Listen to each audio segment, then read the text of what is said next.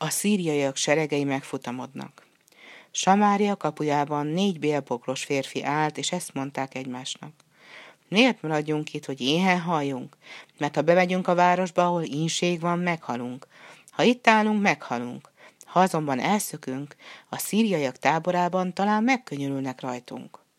Alkonyatkor el is ment a négy bélpoklos férfi a szíriaiak táborába, de már nem volt ott senki, mert az úr szekerek zörgését és lovak dobogását hallatta a szíriai táborban.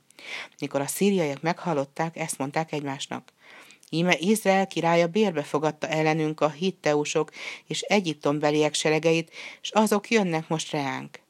Alkonyatkor elfutottak táborukból, és hátrahagyták sátraikat, lovaikat, szamaraikat, és minden élelmüket, csak hogy életüket mentsék.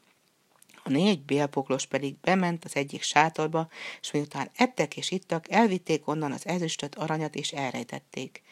Más sátorból is elhozták, amit találtak, és elrejtették azt is.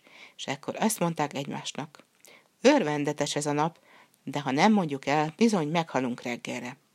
Elmentek hát a városba, felkiáltották a hírt a kapunálóknak, azok pedig tovább vitték a királynak. A király azonban így szólt, megmondom, mit csinálnak velünk a szíriaiak.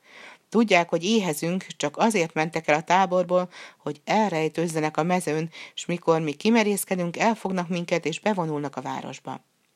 Vettek akkor két szekeret, és a megmaradt négy lovat, és a király követeket küldött, hogy nézzék meg a szíriaiak táborát. A szekerek elmentek egészen a Jordánig, és íme az út tele volt ruhákkal és edényekkel, amelyeket a szíriaiak sietségükben elszórtak.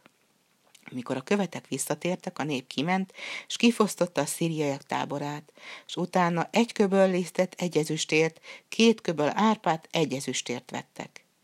A király kiküldette főemberét a kapuhoz, de a nép agyon taposta, és így nem evett a lisztből, amint azt az Isten embere megmondta.